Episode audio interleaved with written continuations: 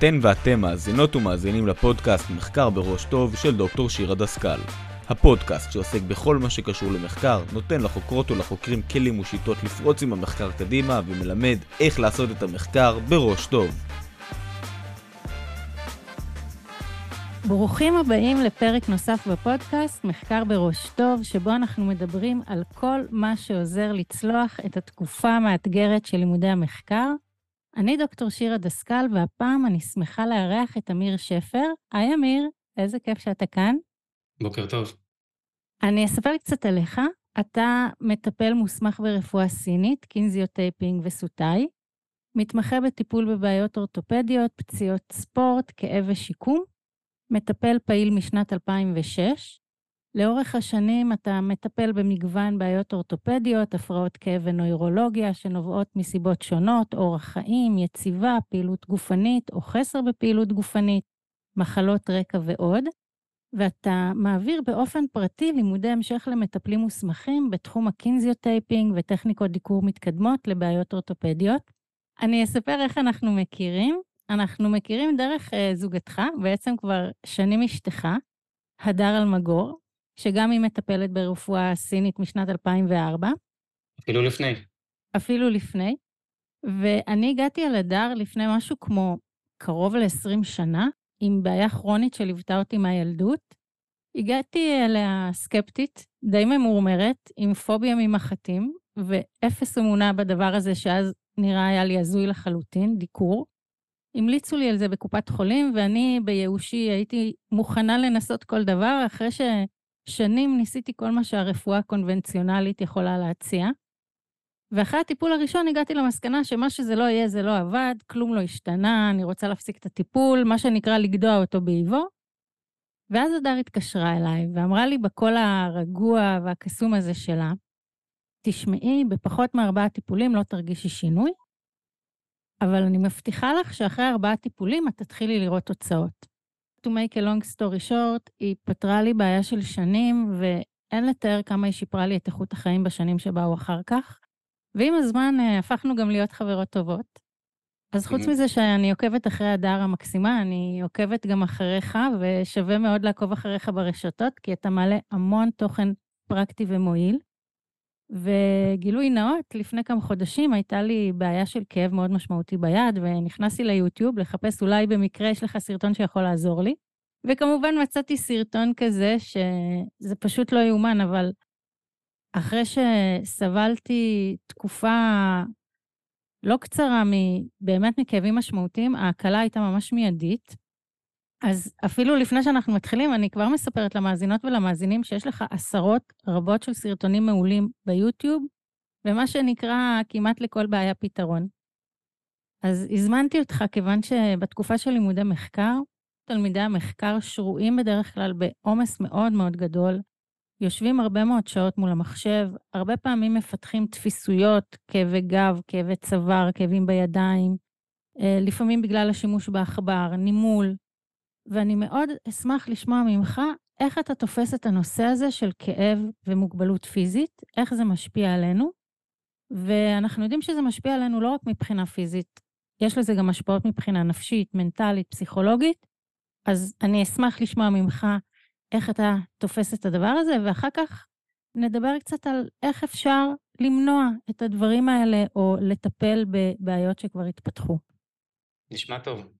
אז אני אעשה איזושהי הקדמה, באמת כי אולי חלק מהמאזינים לא כל כך הבינו מה בעצם התחום שלי, אז אני באמת, מקצוע הראשי שלי הוא רפואה סינית, אני מטפל ברפואה סינית, ועם הזמן בעצם עשיתי התמחות והתמקצעות, והתמקדות בעצם בתחום מאוד ספציפי של כאב, וכאב בעצם כולל בתוכו הרבה דברים, בעיקר בעיות אורתופדיות ופציעות ספורט, ובעיות נוירולוגיות ושיקום, ובאמת כל מה ש...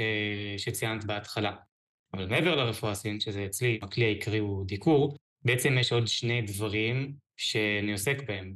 אחד מהם הדומיננטי יותר הוא קינזיוטייפינג, לא קינזיו, קינזיוטייפינג, שזה בעצם מדבקות אלסטיות שאנחנו מדבקים על גבי האור, והן בעצם משפיעות בגירוי סנסורי, גירוי צבי של האור, של החיישנים שנמצאים על האור, וכך אנחנו יכולים להשפיע על המערכות השונות בגוף, שזה כמובן מתחיל בעור, אבל זה חודר עמוק לעצבים, לפשיה, לרקמת חיבור, נגידים, רצועות, אני יכול באמצעות מתח מסוים, כיוון הדבקה, וצורת ההדבקה בעצם לעשות כל מיני דברים כמו להזרים דם, או לשפר את תנועת הלימפה במקרה של דלקות, או לשחרר שריר, או לתמוך בשריר, ובעצם להשפיע גם על יציבה, ותפיסת הגוף במרחב, שזה הרמות היותר עמוקות ופחות מקורות של ה...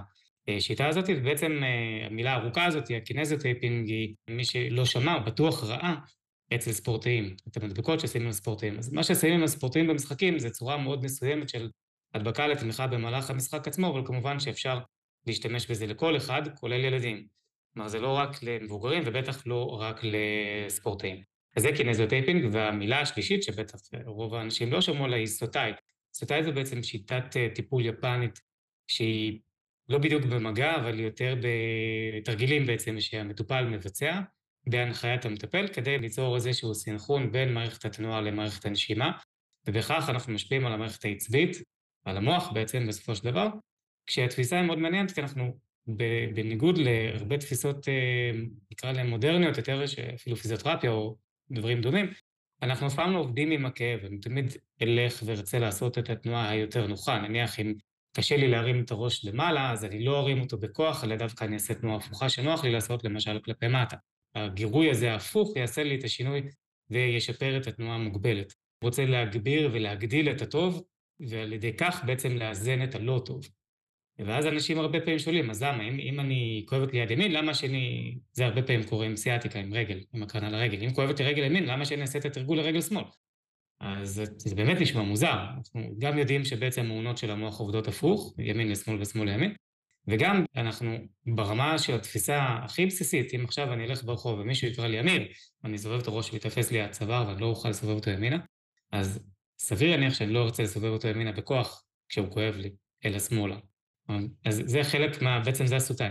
הסוטאי אפשר באמת לעשות כתרגול בקליניקה, ובעצם מה שבדרך כלל אני נותן למטופלים זה לעשות בבית.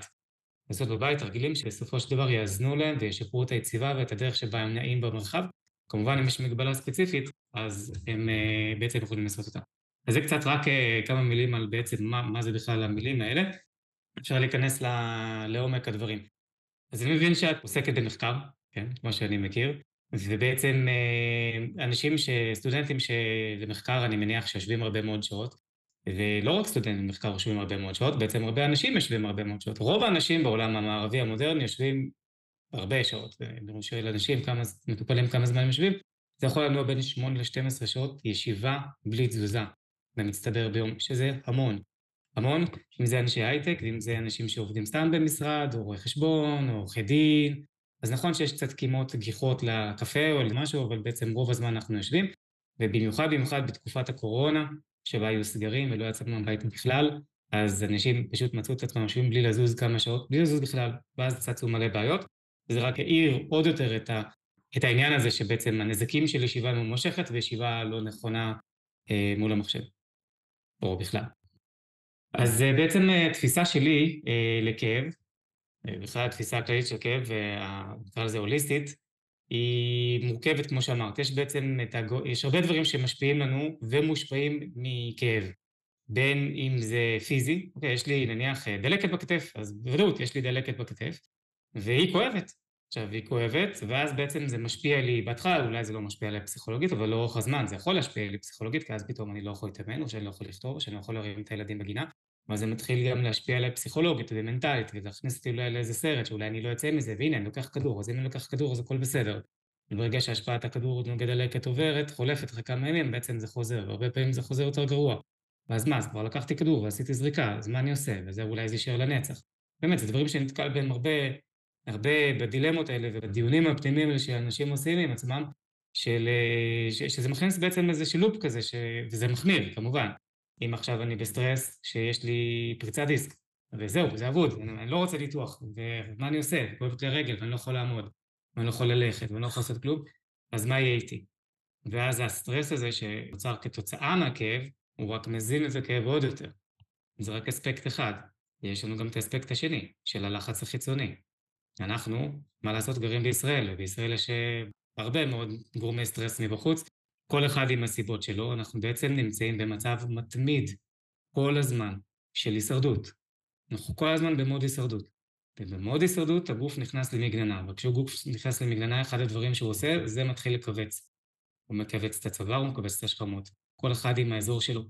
ואז אם הייתה לי פציעה מקודם, כלשהי, נניח בגיל עשר, נפלתי וקיבלתי מכה בברך, או בגיל עשרים בצבא פרקתי את הכתף, אז אולי עכשיו, כשאני בתקופה של סטרס, בכל סיבה שהיא, זה בעצם יחמיר, הוא יתפרץ. אחרי עשר שנים, אחרי חמש עשרה שנה, פתאום הכאב יתפרץ, הוא יתפרץ בצורה משמעותית. אז אנחנו מושפעים בעצם, גם משפיעים על, על הכאב שלנו, והמגבלות משפיעים לנו על המתח, מצד שני גם המתח מזין את זה בחזרה, ואז יש לנו בעצם מין מעגל רשע. המעגל רשע הזה אנחנו צריכים איכשהו לקטוע. וזה כל אחד צריך לעשות עם עצמו, בבית, או להגיע לטיפול אם צריך, כדי בעצם לשחרר את המוגבלויות האלה.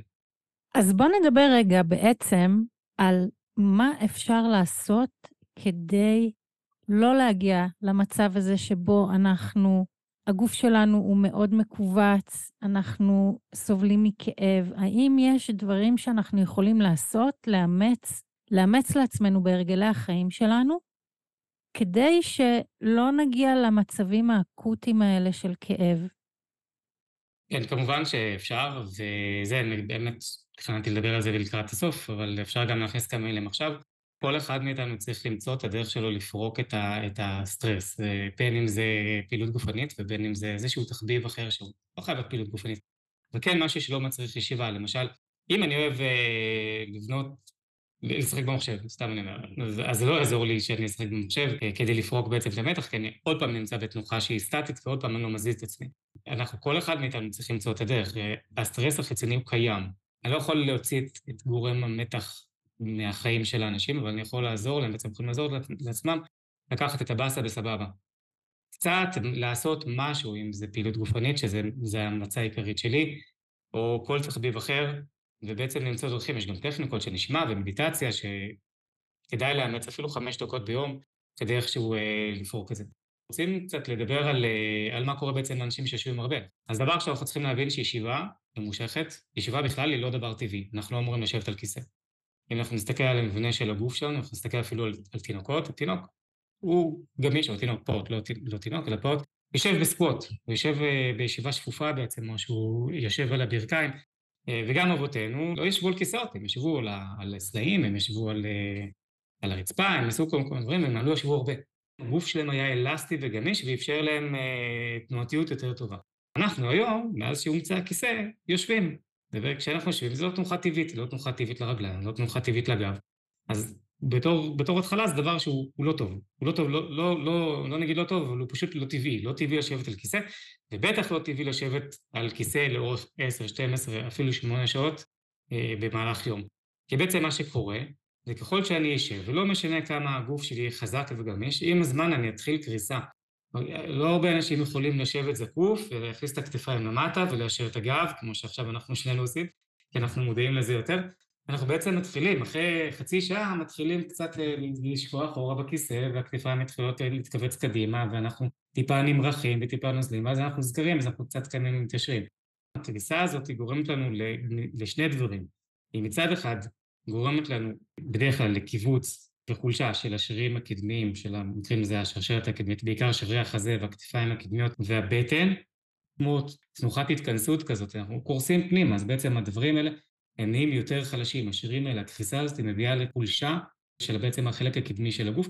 מצד שני, זה גם יוצר קיצור לאורך זמן, כי אם עכשיו אני נמצא באיזושהי תנוחה שהיא תנוחה סגורה, כמו כפיפה קדימה בישיבה, לאורך זמן, השריר, השרירים שלי שאמורים להיות גמישים, להתיישר, הם פחות התיישבו, כי אנחנו לא זזים, אנחנו סטטים. זה לא יקרה בשבוע, זה לא יקרה אפילו בשנה, וזה כן יקרה אחרי כמה שנים. כל שאנחנו יותר נשב ויותר לא נזוז, כך בעצם תהיה השפעה יותר ויותר. אני פחות פוגש סטודנטים שנה א', בוא נגיד ככה, עם בעיות כאלה. אז אם אני מבינה נכון, מה שאתה אומר זה שיש חשיבות מאוד גדולה ליציבה שלנו ולאופן שבו אנחנו יושבים. לא רק יושבים, כי בעצם היציבה הכללית משפיעה לנו גם על הישיבה.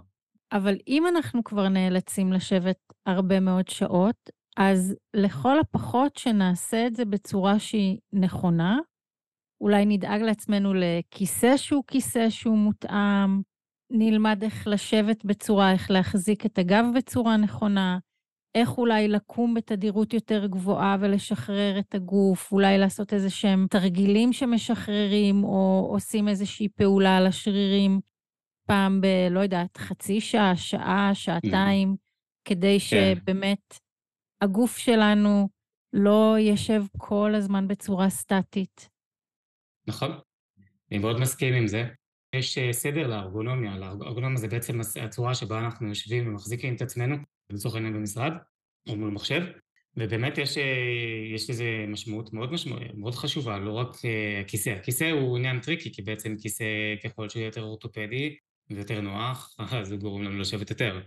זה דווקא כאילו זה משהו שצריך לראות כל אחד עם האופי שלו, מה הוא מעדיף. אולי דווקא כיסא פשוט, כיסא חדר, אני קורא לזה כיסא חדר אוכל של הקיבוץ פעם.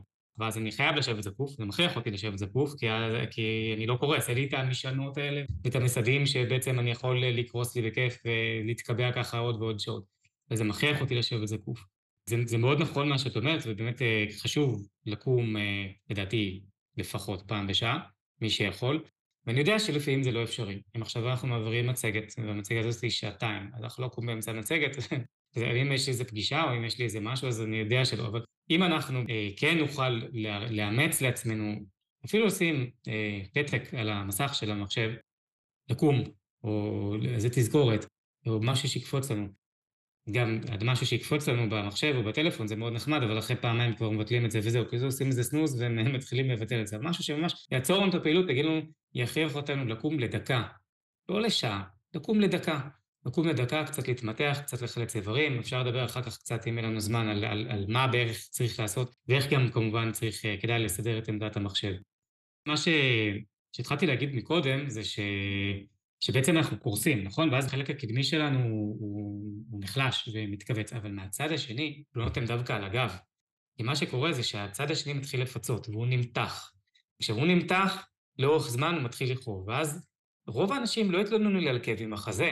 כשהם באים לטיפול, הם כן נתנו על כאבי גב, והגב הוא בעצם מפצה לנו על, על זה שהגוף קורס קדימה, אז הוא מתחיל להתכווץ ולהימתח מהצד השני, כדי לאזן, כדי לנסות בעצם לאזן את, ה, את היציבה, ואז מתחילים מתקיבוצים באזור השכמות, באזור הגב העליון, כמובן בצוואר, ועוד תופעה מאוד מפוצה זה שהצוואר בעצם, אנחנו לא מצליחים להחזיק את הראש, אז הראש קורס קדימה, ואז זה דמיינו שאנחנו בעצם מרימים את הסנטר קצת למעלה, ואז השרירים האחוריים של הצוואר, של העורף, מתכווצים. ולאורך זמן זה יוצר לנו את הגיבנת הקטנה הזאת בגב העליון, וזה יכול ליצור פריצות דיסק. בעצם זה, זה מערכת של פיצויים ש, שהגוף שלנו עובר. זהו, ומעבר לזה, ליציבה יש לנו עוד, עוד משמעות מאוד, מאוד חשובה, שבעצם ככל שאנחנו יושבים לו נכון ולאורך זמן, אנחנו פחות אפקטיביים. הגוף צריך יותר לנצל, יותר, להשתמש ביותר מאגרי אנרגיה, כדי לעשות את אותו דבר. המוח מקבל פחות דם, פחות חמצן, האיברים מקבלים פחות דם, פחות חמצן, ולכן מתפקדים בצורה פחות טובה. זה כולל הכל, גם איברים פנימיים, גם הלב, גם מערכת העיכול, הכל בעצם מקבל פחות, כמובן גפיים, כן? אבל בעצם הכל מקבל פחות תפוקה, ואז הוא צריך להתאמץ יותר, ואז אנחנו עייפים. אז אנחנו מבינים שהיציבה לא נכונה, השפופה הזאת שאנחנו יושבים הרבה, גורמת לנו גם לעייפות וגם לקושי בריכוז. ואז אם אני סטודנט, שעכשיו צריך לשבת עשר שעות וללמוד למבחן, אני כל הזמן צריך קפה ומתוק וקפה ומתוק וקפה ומתוק, כדי לעורר את עצמי. אבל זה, זה עוד משהו כאילו בעצם ש, ש, שמתקשר לנו בעצם לנזקים שהיציבה הזאת עושה. והחשיבות של היציבה היא גם, מעבר למניעה של כאבים, שזה ברור, היא גם לייעל את ההתנהלות שלנו. ואם אנחנו נהיה בצורה יותר טובה, אז גם נהיה יותר אפקטיביים, אם זה בעבודה ואם זה במחקר. מה שאתה אומר זה שליציבה הטובה יש הרבה מאוד יתרונות. זה משהו שהוא משפיע על, לא רק על הדברים שאנחנו חשים אותם אולי פיזית באותו רגע, זה ממש משפיע לנו על מערכות פנימיות.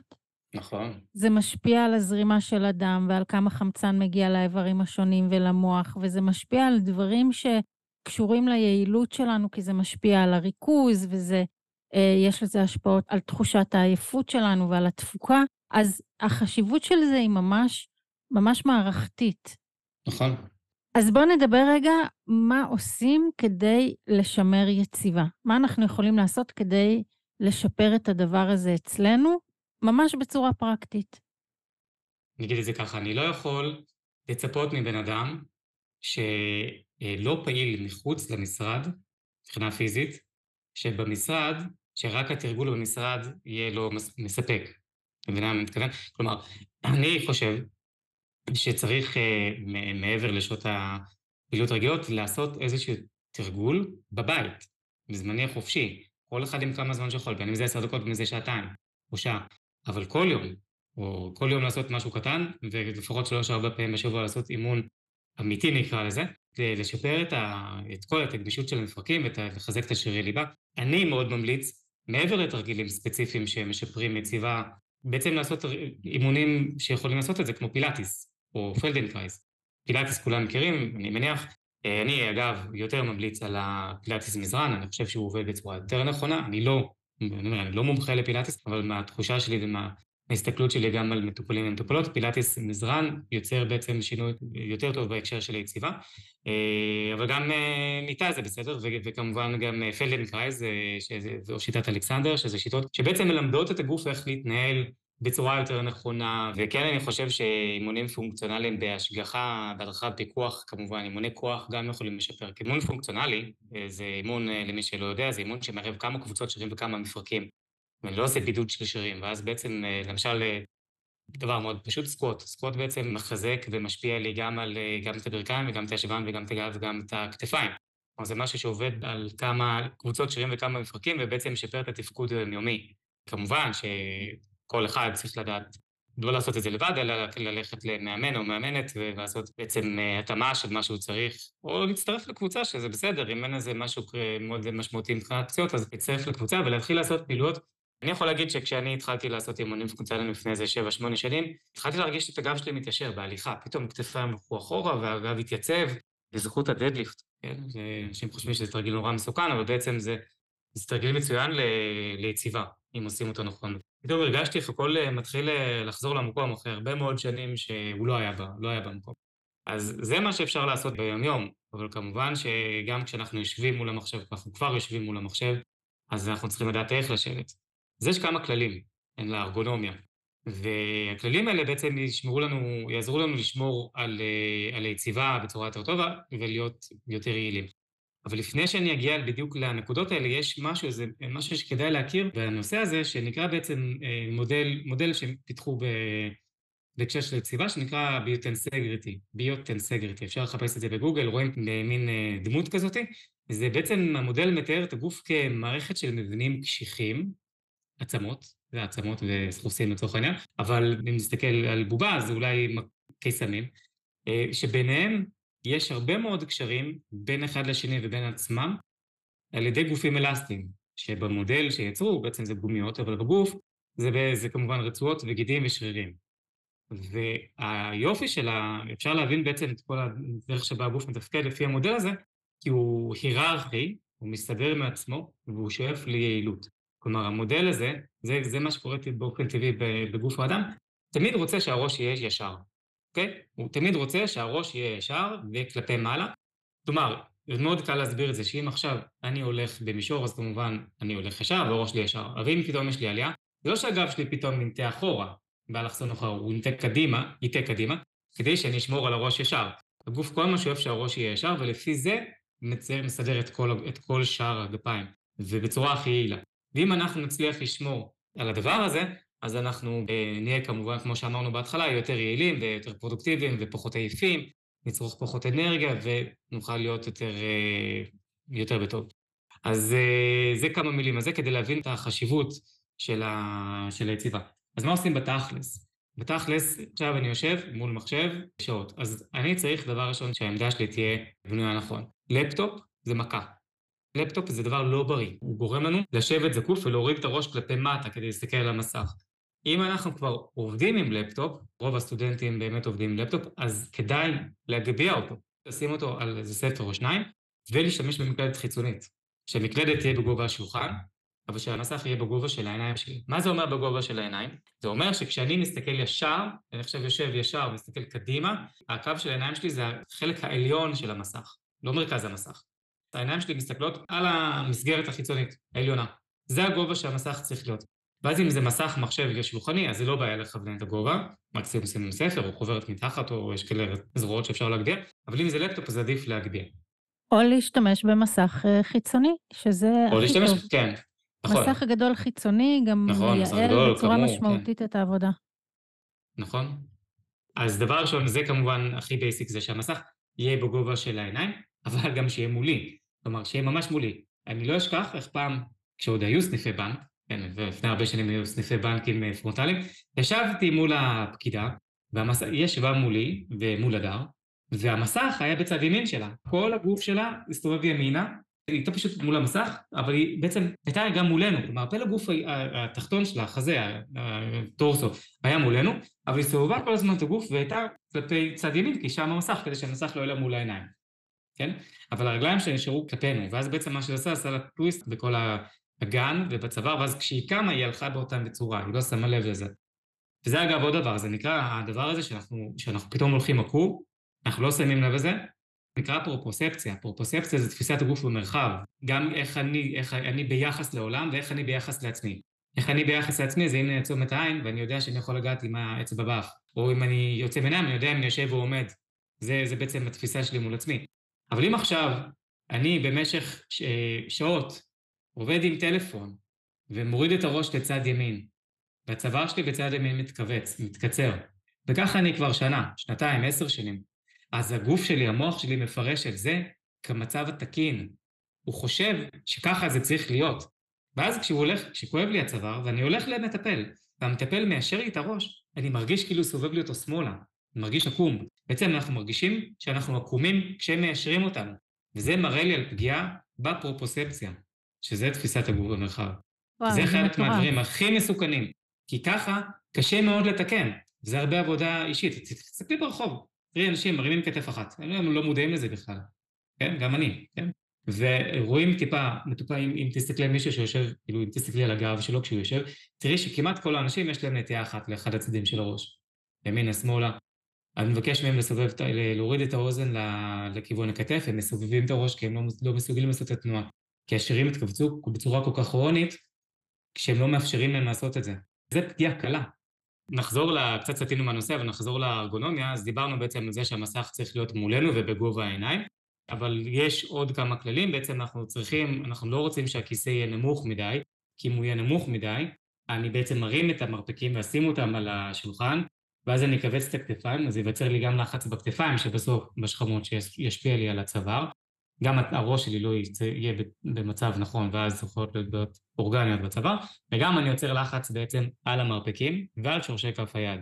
מה שאמרת בהתחלה, נימולים ורדמות ודברים כאלה. אז, אז גובה הכיסא הוא גם חשוב, ובעצם לכל אחד זה, זה קצת אינדיבידואלי, ואנחנו צריכים להיות במצב כזה שכשאנחנו יושבים זקוף, המרפקים שלנו נמצאים בנוחות, או על המסע, תלוי כמובן בעמדה, אם זה מחשב, אז על השולחן, כלומר על השולחן עצמו, אבל שתהיה לי זווית של בין תשעים ל-מאה ועשר מעלות במרפק עצמו.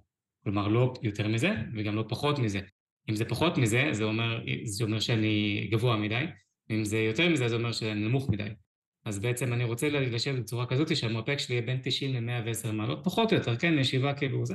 ושאני לא ארגיש שאני מרים את הכתף לפה מעלה, ומצד שני, אני לא ארגיש שאני צריך להוריד, לקבץ את הגב, כאילו להוריד את הגובה שלי כדי להיות בגובה של המסך. אז זה האספקט השני, כן?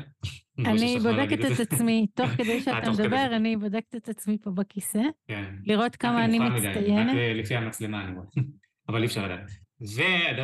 וההקשר הזה של בעצם של הגובה של הכיסא, אנחנו גם צריכים לראות איך הירך שלנו נמצאת, הירך והברך. גם בירך, המפגש של הרגל לבטן, צריך להיות בין תשעים ל-מאה ועשר מעלות, וגם בברך, בברך עצמה. אני לא רוצה שברך תהיה כפופה מדי אליי, כלומר כמו קיבוץ כזה של הרגל, אלא אני, אני רוצה שתהיה בצורה נינוחה, ואז אני משחק בעצם עם הגובה של הכיסא, עד שאני מוצא את העמדה האידיאלית, מבחינת כוללת. ואני אומר, בין תשעים ל-מאה ועשר מעלות, אפשר טיפה יותר, כן? אבל לא עכשיו לשבת בצורה מקובצת או בצורה נמרחת יותר מדי. זה, זה קווים כלליים, כי לכל אחד יש את המגבלות שלו שהוא מגיע איתם. מטופל או בן אדם בן שבעים, זה לא כמו בן אדם בן חמש עשרה, כן? זה, זה, זה שונה בדרך כלל. ואז זה משפיע לי גם על הגב, כי בעצם המנח של הערך משפיע לי על הגב. אני גם לא רוצה לקרוס עם הגב אחורה, אני רוצה לשבת זקוף. בוא, בוא ניקח בחשבון שחבר'ה שהם בתקופה של לימודי מחקר, אולי לא יכולים לעשות אימונים של פילאטיס או פלדנקרייז שלוש פעמים בשבוע, אבל כן, בכל זאת רוצים איזה שהם, איזה שהם כלים. מה לעשות, מה לעשות במהלך היום, במהלך הלימודים. מה הם יכולים לעשות בבית, כמה זמן, האם יש איזה שהם תרגילים שכן אפשר לעשות אותם בבית, מה יהיו אולי שעות יותר טובות, יותר אידיאליות, כמה זמן, האם חמש, עשר דקות, שלוש, ארבע, חמש פעמים בשבוע, זה משהו שיכול להספיק כדי לשפר לנו את המצב? אז אני חושב שאם אנחנו כבר מצליחים לעמוד, ב, לעמוד ב, בכל הכללים שאמרנו עכשיו על ארגונומיה וליציבה, ואנחנו נמוציא כרגע את האימונים בחוץ למשוואה, אני רוצה לדבר באמת על, על מה קורה בתכלס כשאני עכשיו יושב. אז כן, לקום כל שעה. אין, אין פה חוכמה. צריך לקום כל שעה. לא, זה לא צריך להיות לחצי שעה. לקום כל שעה, לעשות הפסקה במאמר או במחקר שאני עושה, ולעשות הנעה של המפרקים, של כל המפרקים בגוף. עכשיו, יש לי ביוטיוב, כמו שאמרתי, יש לי לא עשרות אלא מאות סרטונים, אז יש שני פלייליסט אחד, שאני צריך בסוף קישור, נשלח לך ותצרפי את זה, קישור לתרגילים לפי אזורים בגוף שעושים במשרד. כלומר, אם אני יושב במשרד ויש לי כבד צוואר וגב עליון וכתפיים, אז יש תרגול של חמש דקות, לגב העליון ולכתפיים ולצוואר. וזה הולך לפי אזורים בגוף, כלומר גם מפרקים, למפרקי אצבעות, למפרק שורשי כף היד, תעלה קרפלית או דקורבן או כל מיני דברים כאלה, למרפקים. בסרטון, בעצם סרטון לכל אזור בגוף, כולל הדברים שדיברנו עליהם עכשיו על היציבה. כלומר, יש גם סרטון אחד שמראה ומדגים את מה שדיברתי עכשיו מבחינת הגובה של המחשב וה... והדברים שאמרנו. אז אם אנחנו נקום כל שעה, שעה וחצי, כי אני יודע שהם עושים ונכנסים לתוך העניינים, ונעשה שתי דקות. לא צריך יותר מזה. שתי דקות תרגול במהלך היום, אבל זה צריך לקרות כל, כל כמה זמן. כלומר, לא להגיד לי, עשיתי פעם אחת ביום וזה, וזה הספיק, כי זה לא מספיק. אנחנו צריכים לעשות את זה כמה פעמים ביום, כל פעם שאנחנו שווים רבה במחשב. עכשיו, אם יש לי את הזמן בבוקר לעשות חימום כללי למפרקים בגוף, אז זה גם דבר טוב, בעצם להגמיש, לעשות איזושהי רוטינת בוקר, שיכולה לקחת עשר דקות. מי שעושה יוגה, אז ברכות השמש, ומי שעושה ריצה, אז איזשהו שחרור, משהו שיתחיל להזרים את הדם בגוף, ולא שלא, שממצב סטטי של שינה, נצחצח שיניים, נוכל ארוחת בוקר, נשב. נמשיך את המצב הסטטי של השינה עוד עשר שעות. אלא כן נעשה איזושהי פעילות. גם זה, יש לי, יש לי בעצם סרטון של כמה דקות, שבחימו מפני אימון. אבל הוא נכון לגבי הכל, כבר אפשר לעשות אותו בבוקר כרוטינת בוקר, יש לי מטופלים שעושים את זה, כרוטינת בוקר כדי להניע בעצם את כל המפרקים בגוף, זה ממש עובד על כל הגוף. עשר דקות, זה כבר נותן לנו הזרמת דם וכבר מרגישים יותר טוב. עכשיו, כל הנושא הזה שאנחנו מדברים עליו עכשיו, של היציבה ועל האפקטיביות ועל זה, רוב האנשים לא באים אליי כי הם עייפים, הם באים אליי כי הם סובלים מכאב. הם סובלים מכאב כתוצאה מהישיבה הממושכת ולמידה הממושכת, והכאבים האלה יכולים להיות בכל מקום בגוף, בראש ובראשונה בצוואר. שוב, כי אנחנו, הראש שלנו קורס קדימה, אז הצוואר בעצם הוא זה ש... שנפגע ראשון. זה יכול להיות סתם שינוי דפוסים, ושינוי דפוסים יכולים מאוד מאוד להפריע. וזה יכול להיות גם בעיות יותר משמעותיות, כמו היווצרות של לחץ עצבי, בלדיסק, פריצת דיסק, הצברות של עמוד השדרה, כל מיני דברים לא פחות נעימים שמתחילים לעשות לנו הקרנות לידיים, אם זה יותר גבוה, זה קרנות לראש וכאבי ראש וכאבי ראש מאחורה, שעולים לעיניים, שזה גם מחלה של סטודנטים ואנשים שיושבים הרבה, כאבי ראש אוקסיפיטליים שמתחילים מהצוואר ועולים לנו לראש, ומשבשים לנו את הראייה ומוצאים אותנו מריכוז, אז הצוואר הוא הראשון שנפגע, אבל כמובן גם הכתפיים, הישיבה.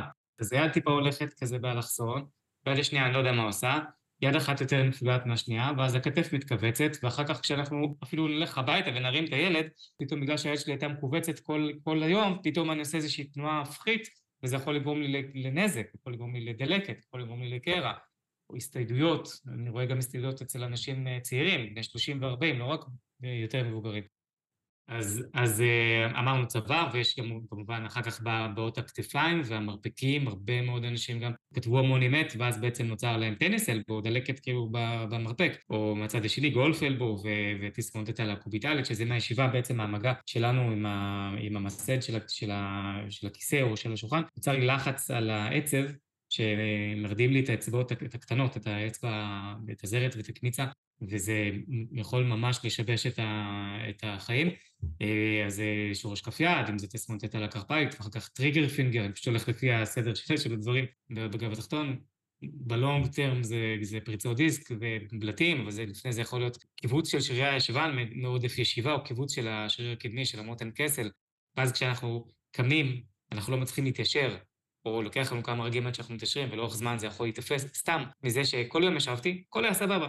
הלכתי, קמתי, הכנתי ארוחת צהריים, הכנסתי כלים לדרך, טק, נתפס לי אגב, מכלום. כי כל הזמן ישבתי ולא מתחתי ולא עשיתי. וזה מגיע כמובן גם לברכיים, קצת פחות, וגם ברכיים יכולות להיפגע מישיבה ממושכת, יותר, אבל זה יותר בגילים יותר מבוגרים. אז בעצם כל הדברים האלה, אנחנו צריכים לתת להם את, ה, את היחס הנכון, ובאמת בבוקר לעשות מה שאנחנו יכולים לעשות כמה דקות, להזרים את הדם ולשפר קצת. זה לא, מה שאני מדבר עליו זה לא חיזוק, זה פשוט הנעה, הנעה מוביליטי של אזורים שונים בגוף, מהצוואר עד כפות הרגליים, הזרמה של כל השרשרות האנטומיות בגוף, ואז הגוף יהיה מוכן לפעילות. הפעילות שלנו במקרה זה, זה פשוט ישיבה, וזה, וזהו. אז אני, אני אנסה רגע לסכם. בעצם מה שאתה אומר זה, תעשו תחזוקה של הגוף בהנאה, בהזרמת דם, יש תרגילים פשוטים שאפשר לעשות אותם. אל תתחילו את היום בבוקר כשאתם קמים בישר להיות סטטים, אלא תעבדו על ההנאה של הגוף כדי להגמיש את האיברים, כדי להזרים את הדם.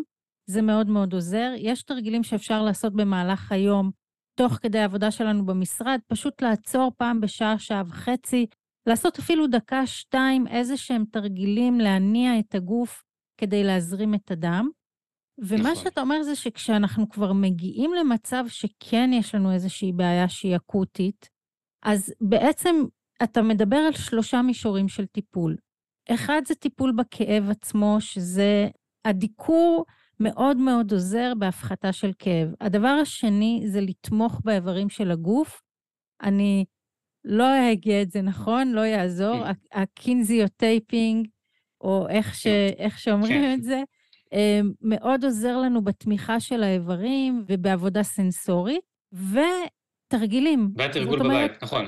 גם כשאנחנו כבר מגיעים למצב האקוטי שאנחנו סובלים מבעיות של כאב שנובעות מתפיסות או עומס וכו', אנחנו לא נמלט מהעניין הזה של הצורך בלהניע בעין את הגוף ולהזרים את הדם ולעשות את התרגילים שמאפשרים לנו להגמיש את הגוף, לחזק אותו, להזרים את הדם, להזרים חמצן. אנחנו נצטרך לעשות גם את זה, אולי כשאנחנו סובלים מאיזושהי בעיה, דווקא בעצימות יותר גבוהה לאיזושהי תקופה, ואחר כך אין מה לעשות. אנחנו צריכים, כחלק מאורח החיים שלנו, לתחזק את הגוף שלנו באופן שוטף.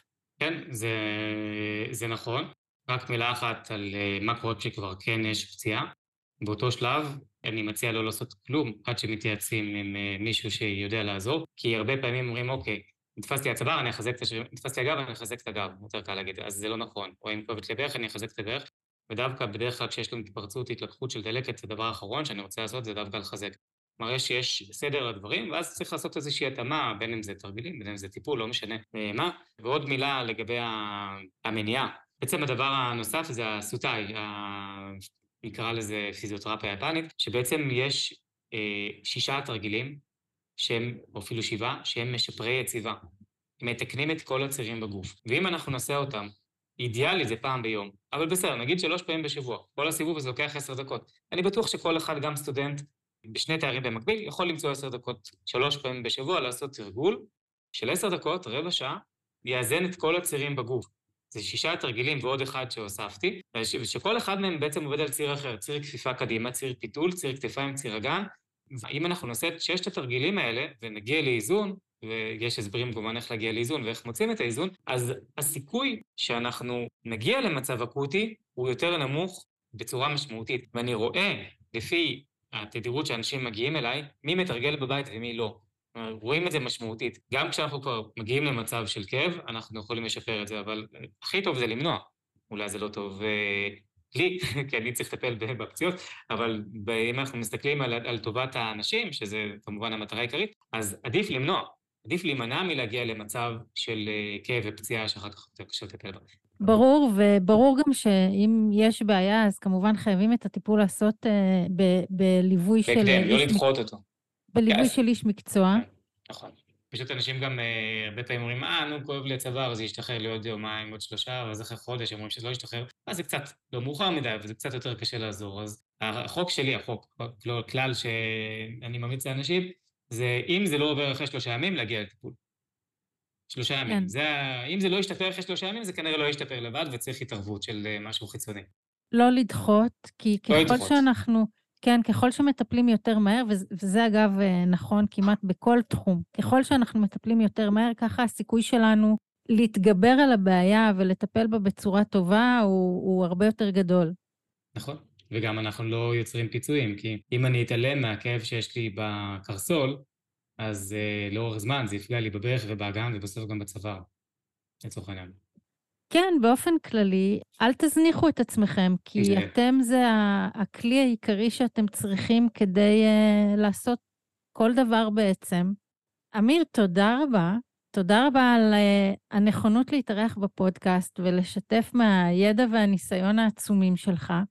היה לי מאוד מאוד מעניין ומאוד מועיל. אני חושבת שנתת כאן הרבה מאוד uh, עצות פרקטיות, שבאמת אפשר ליישם אותם יחסית בקלות, וזה עושה הבדל כל כך גדול.